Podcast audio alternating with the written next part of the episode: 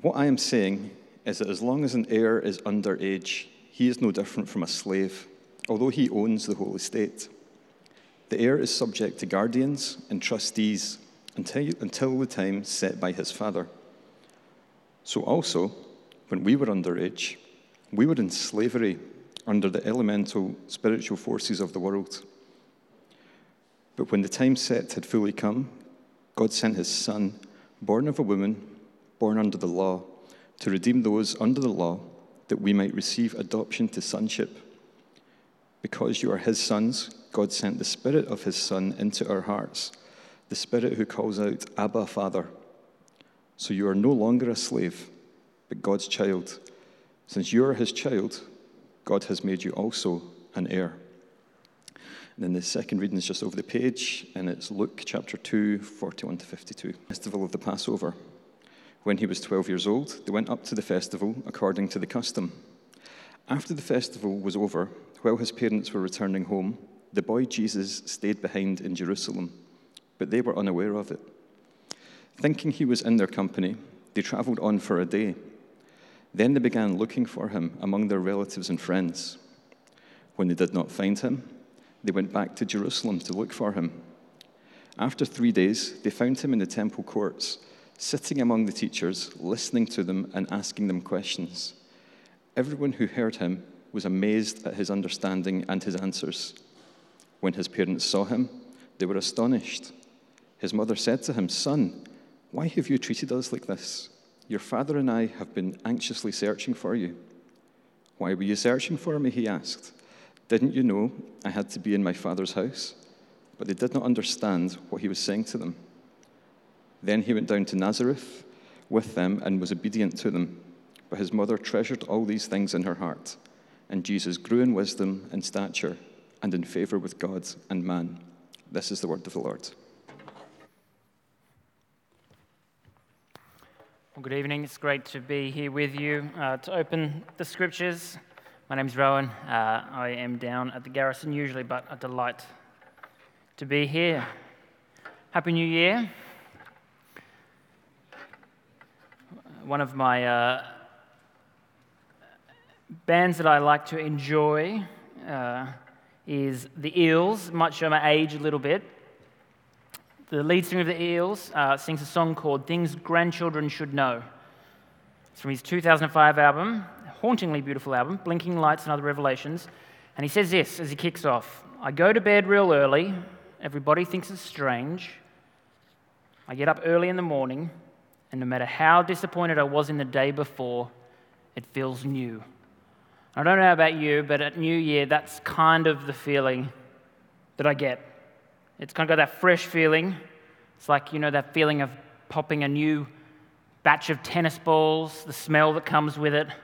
It's like the creasing of the first page of a new novel. Kind of builds anticipation. It's like putting on a new pair of socks. There's something fresh about it, and there's something, you know, that opens the heart wide in thinking about the prospects, the opportunities, what is ahead of us. And after 38 New Years, you probably think I should be more bitter, but I'm a sucker and sentimental and so I enjoy the new year and all that it throws open before you. And, and one of the questions we often ask, isn't it, around New Year, uh, is well, who, who do I want to be this year? What kind of person do I want to be? And usually then that will determine what kinds of things I will choose to do. If I want to be healthy this year, well, that will determine the certain behaviors that I will exercise restraint in or exercise in. Uh, as you can see, the, the who, who I want to be, drives the what, what I do.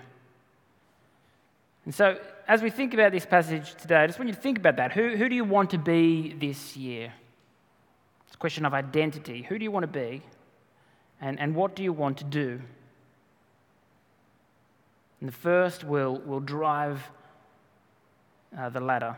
And in today's passage, we get, we get Jesus' first recorded words. It's quite striking to think about, actually.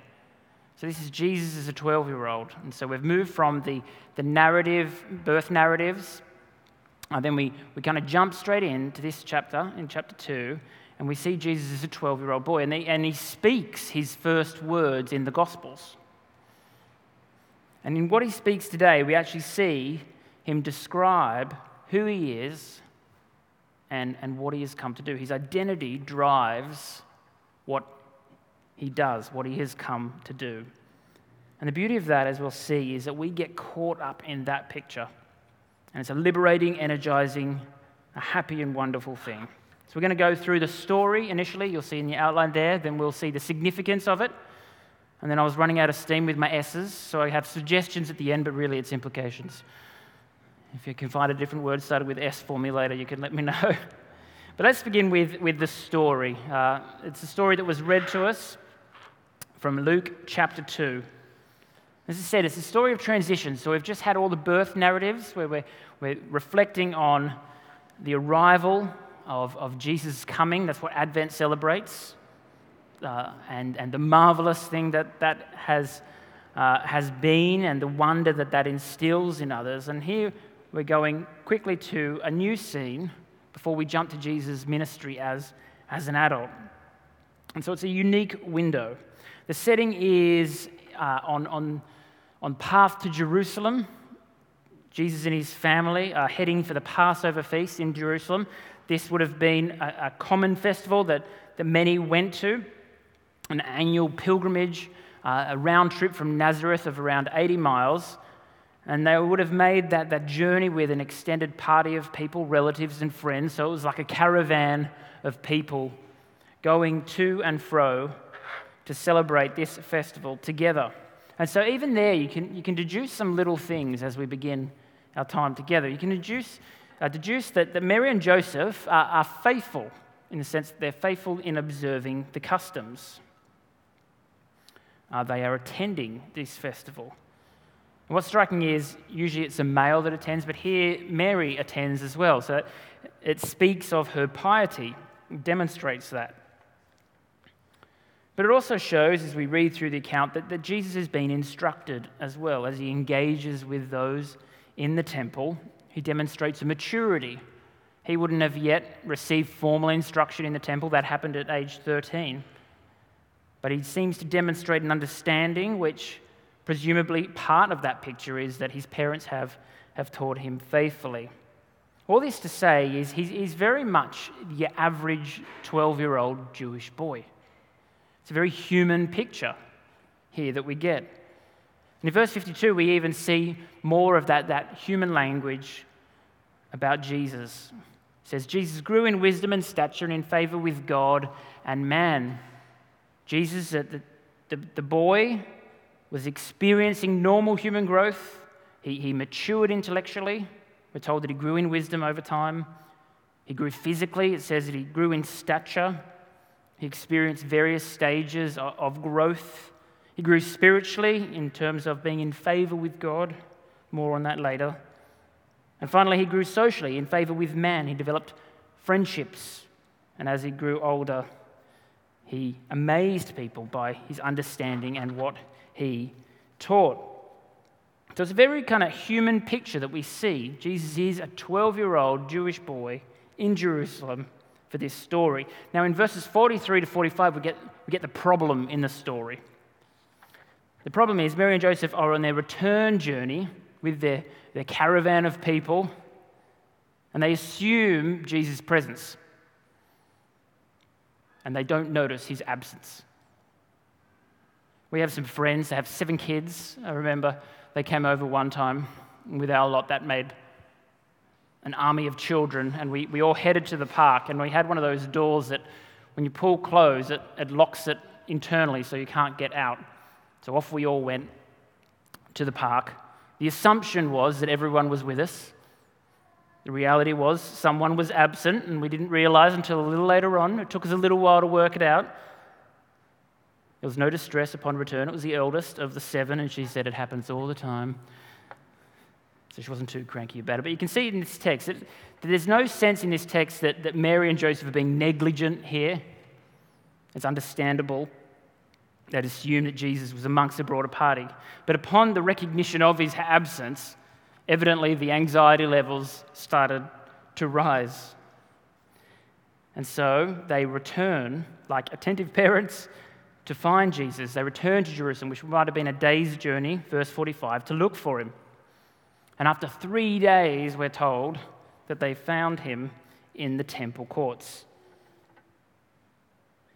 And we just need to feel that for a moment. Can you imagine the, the anxiety that a parent must feel? We, we kind of get stressed, don't we, when we lose our phone for about three hours, but you know, a child for three days. And so, after three days, verse 46, they find him there in the temple courts, sitting among the teachers, listening to them and asking them questions. This is a kind of natural teaching method in the temple, a didactic question and answer. And people are amazed at Jesus' understanding and his answers. Remember, he hasn't received any formal instruction yet. And so the text tells us that they're amazed. And his parents, upon arriving, are amazed also. You can imagine a sense in which they're proud as they see their son answering questions and contending.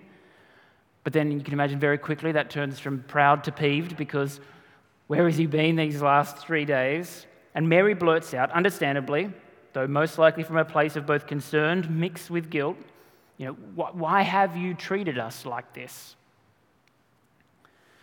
I don't know, as you, as you read the text, it's, it's, you kind of can, you can sympathize with Mary here. It seems negligent on the part of this boy Jesus to have not informed or told. And on face value, it can seem as if, you know, Jesus is being inconsistent here, disobedient even, in the wrong. On face value, we want to, we want to say that. But it raises a question for us, doesn't it, in the text? You know, were Jesus' actions wrong here? Was he disobedient? Well, in Hebrews 4, it tells us that Jesus was human in every respect except without sin. Later, Jesus would say something about himself like that in John 8. So, so there's a sense in which we must say no. He, what, what he did wasn't wrong or disobedient. But how can, how can we hold this together? Well, I think theology can help us here. But we must remember as we think about the person of Jesus, the second person of the Trinity, you know, it's unique and beyond us to completely comprehend. But in Jesus, at at Advent, what we celebrate is Jesus, the second person of the Trinity, one person, becomes a man. He takes upon himself a human nature. So Jesus is one person with two natures a divine nature and a human nature. So this means that Jesus was fully divine and fully human. And he experienced humanity as, as we do.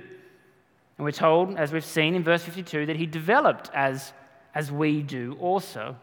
So, as we read this account, we need to remember that Jesus was a 12 year old boy, yet a 12 year old without sin.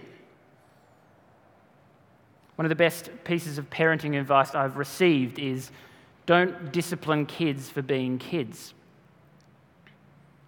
They told me kids get mesmerized, absorbed, they get excited and giddy. They're being kids. You don't discipline kids for being kids. And so, in a sense, as we read this, we need to remember that Jesus was a 12 year old boy, mesmerized and absorbed. One commentator writes this Jesus was, was capable of unknowingly causing his parents distress, but as a sinless being, he was incapable of knowingly doing it. Here, Jesus unknowingly brought anxiety to Joseph and Mary. His actions brought distress to Mary, perplexity and pain, but they weren't wrong, as it were. And as we'll see, this won't be the first time that Jesus' actions and his words will bring pain to Mary. In part, it's almost a fulfillment of that prophecy we read a few weeks ago in Samuel, where, where, where of Jesus it says, A sword will, to Mary, a, a sword will pierce your own soul too. And so as we read this story, Jesus then, after being questioned by Mary, his response is, is, is quite the opposite. He seems quite calm in his response. Look at verse 49. Why were you searching for me? He asked. Didn't you know that I would be in my father's house? And again, as, as you read this text, you can kind of think, this seems, seems a little calm, a bit, you know, cold doesn't it? You know, today it might prompt a, uh, is this boy okay kind of, kind of question. But we'll see here that this statement that Jesus makes, these, these questions that Jesus asks, is a statement that Jesus makes of deep significance. But we'll get on to address that in a moment. So Jesus responds, saying he had to be in his father's house. And then we see that Mary and Joseph don't fully understand his words, verse 50. And then later, we see, though, that she will come back to understand this episode and she will treasure it in her heart. And then the account closes in verse 52 and Jesus grew in wisdom and stature and in favor with God and man. That's the story that we're, we're reading. Well, what's the significance of it? And the significance is, is, is there in verse 49, particularly. It's Jesus' words, his response, which are actually a statement about himself. And this is the thing that's worth marveling at. Remember, these are Jesus' first recorded words. In verse 49, it says, Why were you searching for me? He asked. Didn't you know that I had to be in my Father's house? As you read the Gospels, you, you, often see that, don't you? True to form, Jesus doesn't answer the question, but he kind of asks another question. But in doing so, he's making a statement about who he is and what he has come to do. It's a statement about his identity but also his task, his mission, who he is and what he has come to do. The who here drives the what he does. And firstly, we see it's, it's a statement about who he is, it's a statement about his identity. Jesus' calm response here is, is unsettling. I don't know how you are with customer service, but I'm the kind of classical passive aggressive guy. So I've got super high expectations.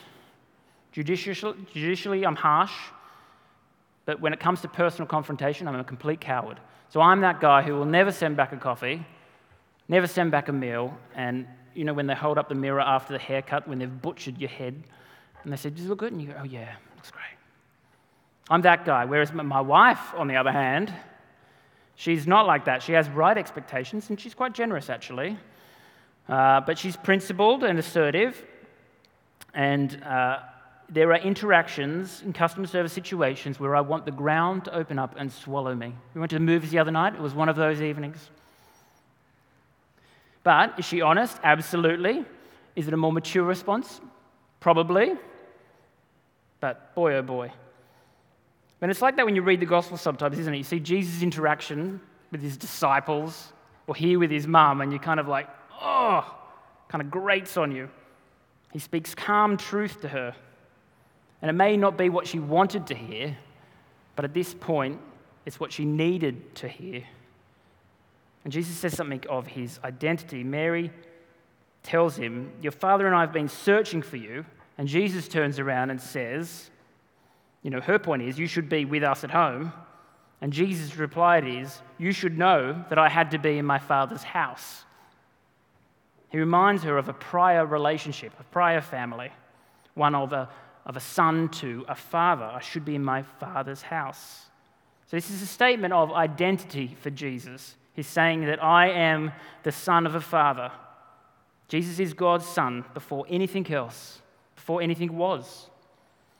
And what you see actually in the next chapter is is a visual of this loving relationship. You see at Jesus' baptism as he enters the waters, we're told that the heavens open, a dove of the Holy Spirit descends upon Jesus, and a voice from heaven says, This is my beloved Son, in whom I am well pleased.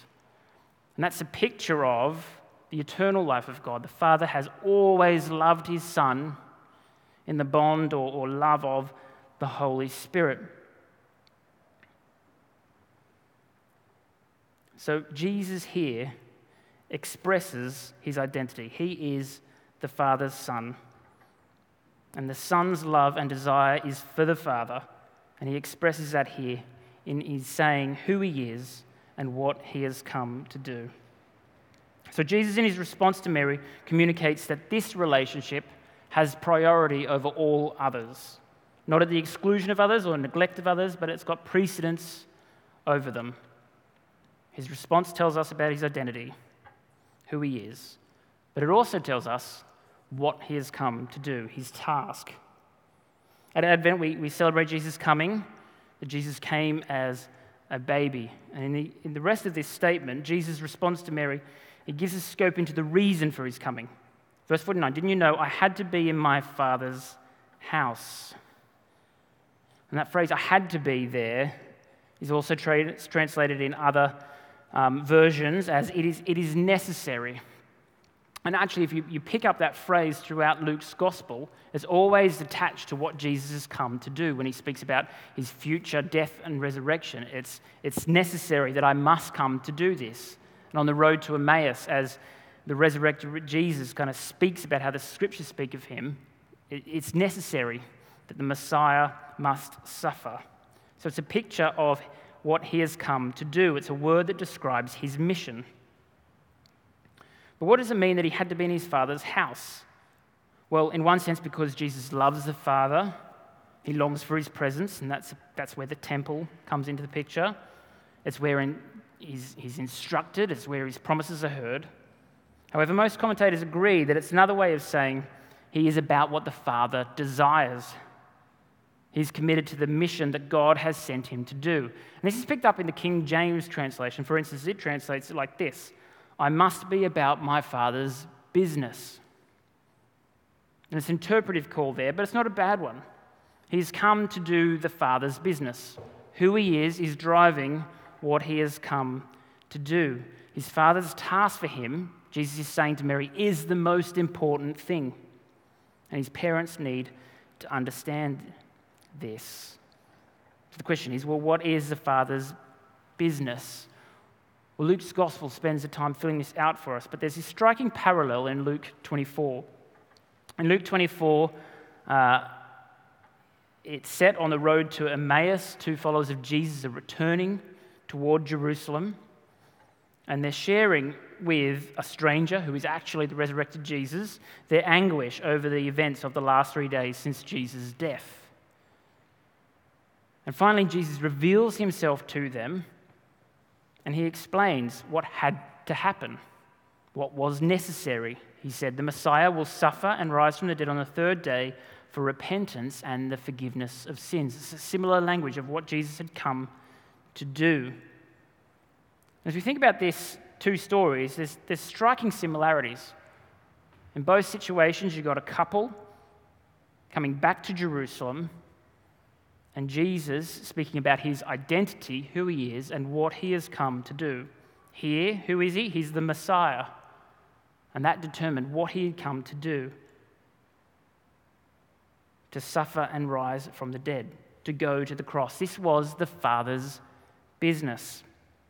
That, what, that is what Jesus, the man, had come to do. So, Jesus, in his reply to Mary in verse 49, he is stating who he is.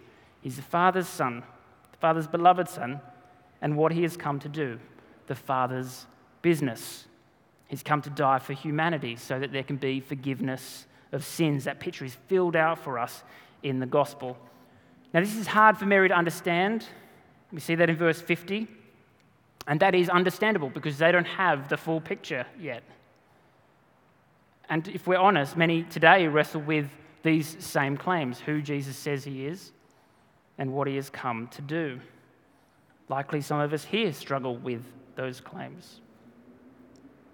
But that is the significance of this passage, verse 49. It declares who Jesus is. He is the Father's beloved Son, and what he has come to do. He's come to do the Father's business, which is the road to the cross. Well, finally, what impact does that then make for us as we consider this? I don't know how you think about the new year. As we said, it's often a moment to, to take stock and to reflect.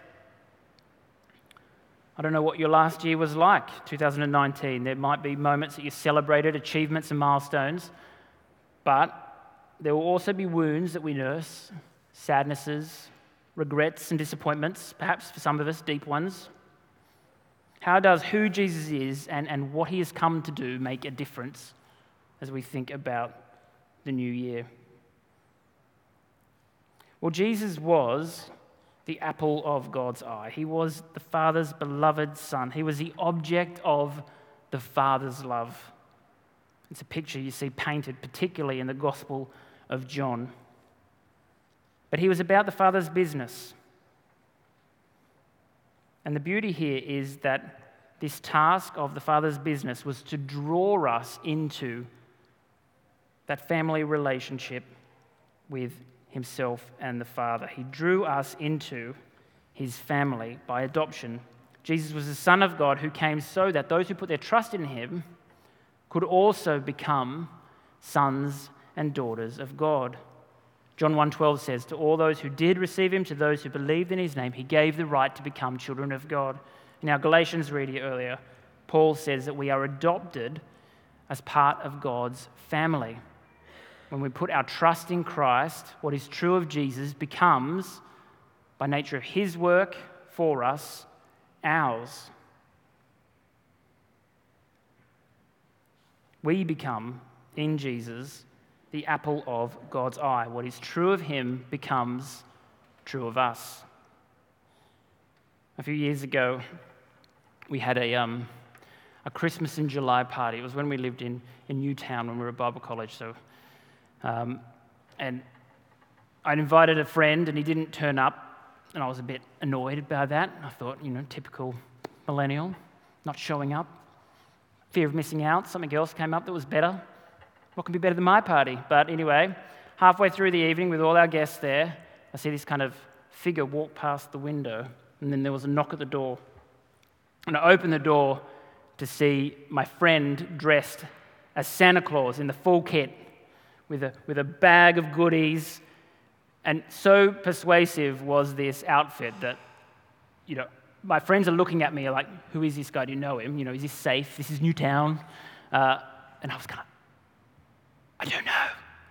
But anyway, came in, gave out the gifts, and uh, you know, the identity was disclosed. But then what we did afterwards is, uh, you know, we took a walk down King Street, and uh, you know, he was clothed in someone else's, you know, outfit, and let's just say on a Friday night in Newtown, people love Santa, as you can imagine.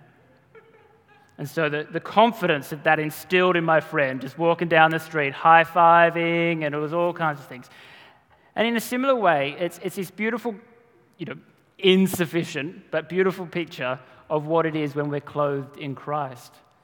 In the sense that when we're connected to Christ through his work by the Spirit, we become clothed in him, the language Paul uses so that what is true of him becomes true of us. And that instills within us great uh, wonder, dignity, acceptance, love, not based on anything that we did.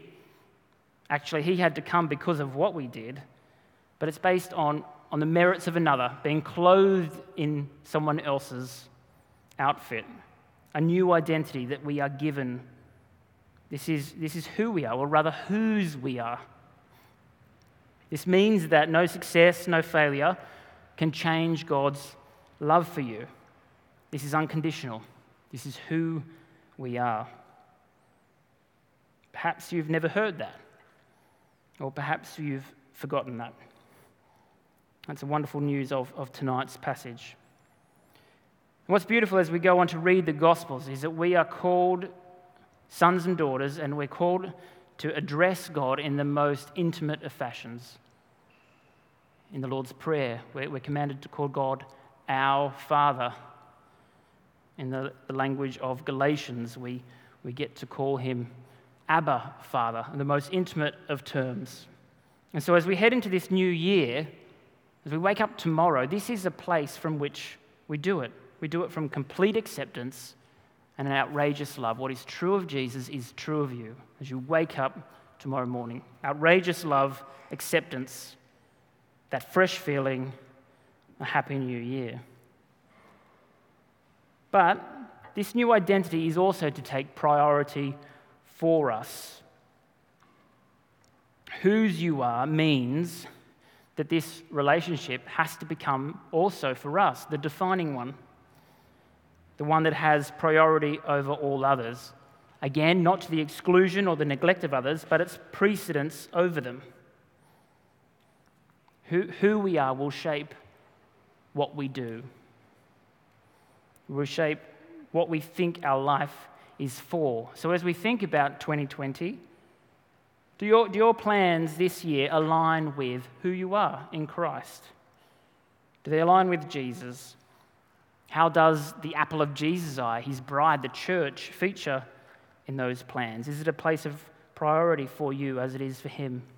Are your priorities aligned with his, which is, which is your holiness? Are there areas of growth this year that we need to consider? There's much to mine here in meaningful conversations with others, and I encourage you to take the time to do it. Finally, this passage closes with these words. We've looked at them before. In verse 52, speaking of Jesus, it says, He grew in favor with God and man. Jesus was the Father's beloved Son. Yet we are told in the Gospels that the Son pleased the Father in what he did. We see that time and time again in the Gospel that Jesus' faithfulness in fulfilling what he had come to do as a man brought God, the Father, pleasure and delight. There's a sense in which, you know, uh, an analogy could be like as a parent, you know, when you have a child and you hold it in your arms for the first time, there's a sense in which you're overwhelmed with this sense of, of love and delight. Yet as a child grows, you know, we might not think it's possible to love them more at that moment. But as a child grows, there's a sense in which we delight and, and, and love when they grow and develop in their character and are formed in a certain way. Their identity hasn't changed. They're, they're, they're loved, but there's great pleasure and delight for a parent as they see their child grow and obey. And as similar it is for us in Christ. Our identity is not changed. Our, our, our position of being loved in Christ is secure. We're the beloved in Him.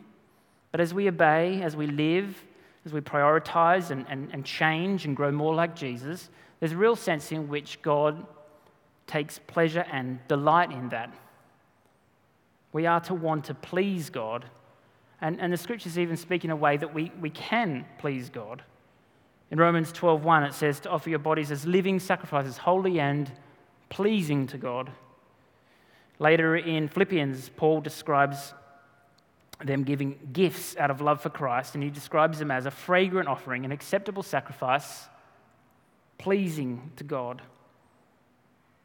And so, as the apple of God's eye in Christ, some questions for us to think through are is well, how can we, in terms of our identity, how can we delight or bask in, in His love more this year? How can we grow more this year? How can we know Him more this year? But also, how can I please Him more this year? Become more likely like Him. Again, much to mind here in meaningful conversation with others. But as we let's ask the Spirit to help change us into His likeness. Join with me. We'll be praying a prayer of St. Augustine. Eternal God, the light of the minds that know you, the joy of the hearts that love you, and the strength of the wills that serve you. Grant us to know you, so to love you, that we may truly serve you, whose service is perfect freedom. Through Jesus Christ our Lord. Amen.